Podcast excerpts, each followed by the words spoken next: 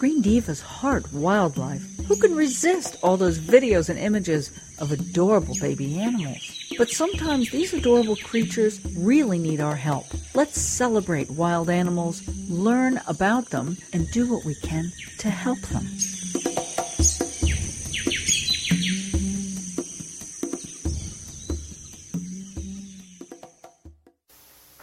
All right. Well, we're on again with Lori Ann Burd, who is the Environmental Health Director for the Center for Biological Diversity. Hi, Lori. Hi. Lori Ann, Lorianne, Lori Ann. oh, um, forgive me. And Lori Ann has the cool last name Burd, which for what she does, I still think is really cool. Even though you spell I like it too. Yeah, I'm, yeah. You didn't. You didn't. Uh, you didn't name yourself that one because it's spelled B U R D. But you know. That's right.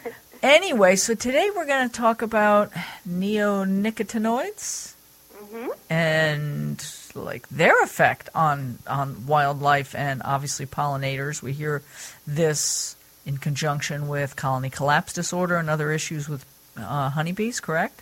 That's right. Ah, so what's the latest? Oh, well, the latest is that we're waiting on the White House Pollinator Task Force to release their report um, and give give us some sense of how aggressive of action they anticipate taking to help with our pollinator crisis. So I know. that's what we're waiting for right at this moment. I know. I've signed some petition to go to the White House regarding that this. was it then. Yeah. Yeah, Um, you guys are great at taking action on this stuff, and I know um, I know there's a lot going. Now, t- tell us a little bit about neonicotinoids and what they are, and, and and how they you know how they do get into the ecosystem and affect wildlife. Sure. So neonicotinoids are systemic insecticides, um, which means that they're taken up in a plant and um, the entire plant becomes insecticidal if the seed is treated, Right. and which is the most common way that neonicotinoids are used. Um, so they're in a, a systemic insecticide. They're very potent. They're, four of the six approved neonicotinoids are considered highly toxic to bees. They're the most commonly used insecticide today. They're highly persistent in the environment, Yeah.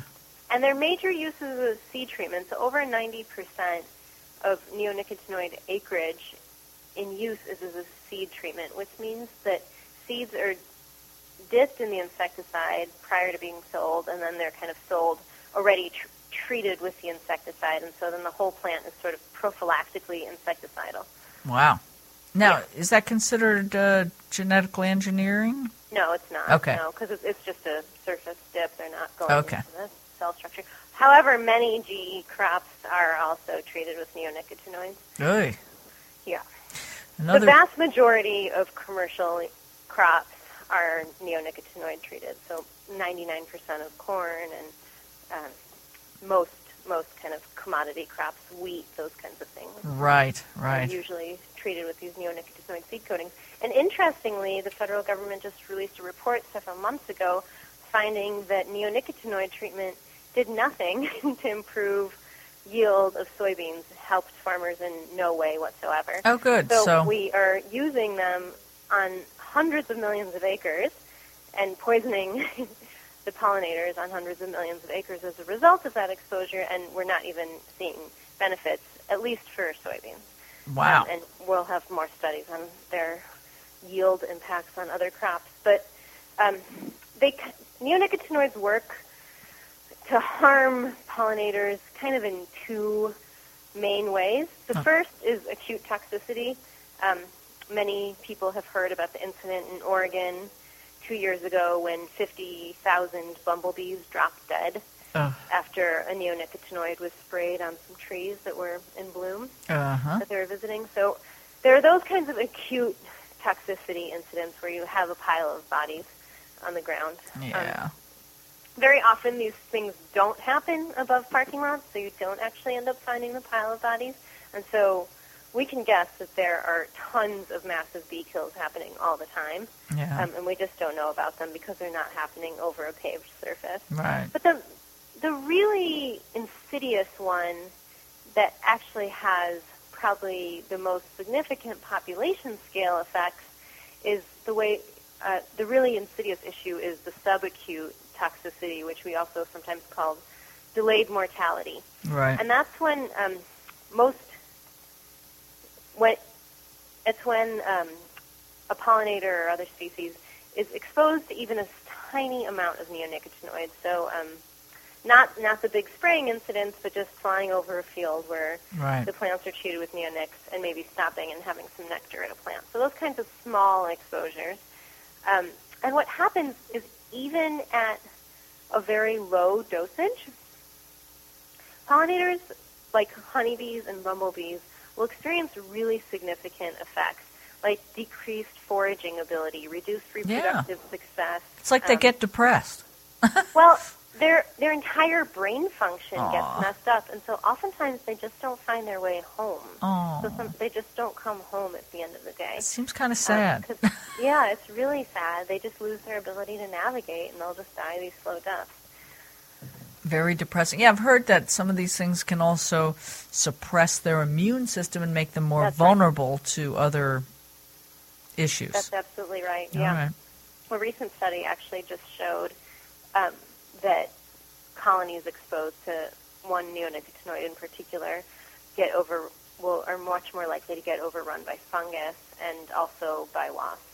Oh, So I, I'm not saying that neonicotinoids are the sole cause of our pollinator problems, but when you have something that's weakening a pollinator's entire uh, brain function and impacting its reproductive success, its immunity, and all those things, then all the other factors, like a really hard winter or fungus Right. or wasps, or They don't whatever, have as much defense, Much yeah. more significant threats.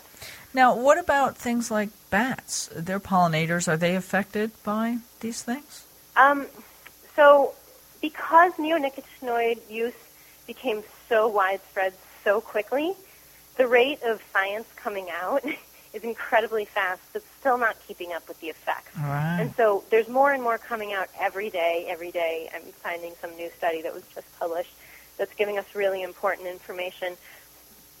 We do know that neonics are really harmful to birds, and there are significant population level decreases of birds in areas of heavy neonicotinoid use. We know that even one corn kernel treated with a neonicotinoid seed coating is enough to kill a songbird. oh no! Yeah, so they're really highly toxic, and when you think about the millions of acres in the U.S. planted with corn, you can kind of get a sense of the environmental crisis I'm talking Now, about were here. neonicotinoids and, and bats, of course, eat bugs, yeah, so so they're going to bioaccumulate in bats. So um, I imagine we'll be seeing more and more on bats. Well, so there were these bird, weird bird die-offs. I don't know if they ever had any explanation where like hundreds of birds just like fall out of the sky, sort of like the bee thing. Do you know if neonicotinoids were a- at all involved with that?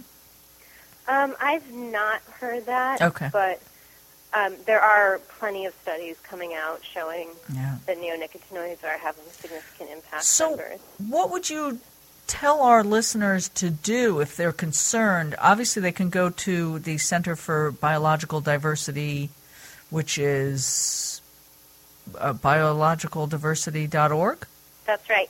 Yeah, you can go to our website um, and and sign up for our newsletter, and Yeah. that way you can get our action alerts. Yes. Another great thing people can do is when you go to your no- local nursery and buy plants, ask if those plants have been treated with neonicotinoids. Many um, nurseries are selling plants, even plants labeled as pollinator friendly, Yeah. that have been treating neo- that have been treated with neonicotinoids. So they're actually luring the pollinators in and then killing them as a result of their exposure to the neonicotinoids right there. Well, so by asking, you're really making a difference and letting them know that they need to make sure that they're carrying plants. And then the final thing is um, choosing organic food because Yeah. organic food can't be treated with neonicotinoids. Yeah. So whenever you can, um, Right. going with that lower chemical option really vote helps. so vote with your dollar against neonicotinoids and i know for us when we buy any plants that we haven't started our own seedlings for gardening and vegetables or whatever i mean we go out of our way to try to find organic and um, it, it's getting easier and easier it used to be pretty difficult Yeah, well, So- that's awesome. Keep keep it up because the more people ask, the more they have to exactly meet that demand. well great great job and i'm looking forward to talking to you again and um, you know, keep up the great work. And, and everybody, I know that uh, you'll go to biologicaldiversity.org, but you'll also probably see some stuff along with this um, this podcast uh, with more information and links. Thanks so much, Lori Ann. Thank you so much. Take care. Thanks for listening to this episode of Green Divas Heart Wildlife. Please visit thegreendivas.com, that's T H E, greendivas.com, to learn more about wildlife, nature, and a whole lot more.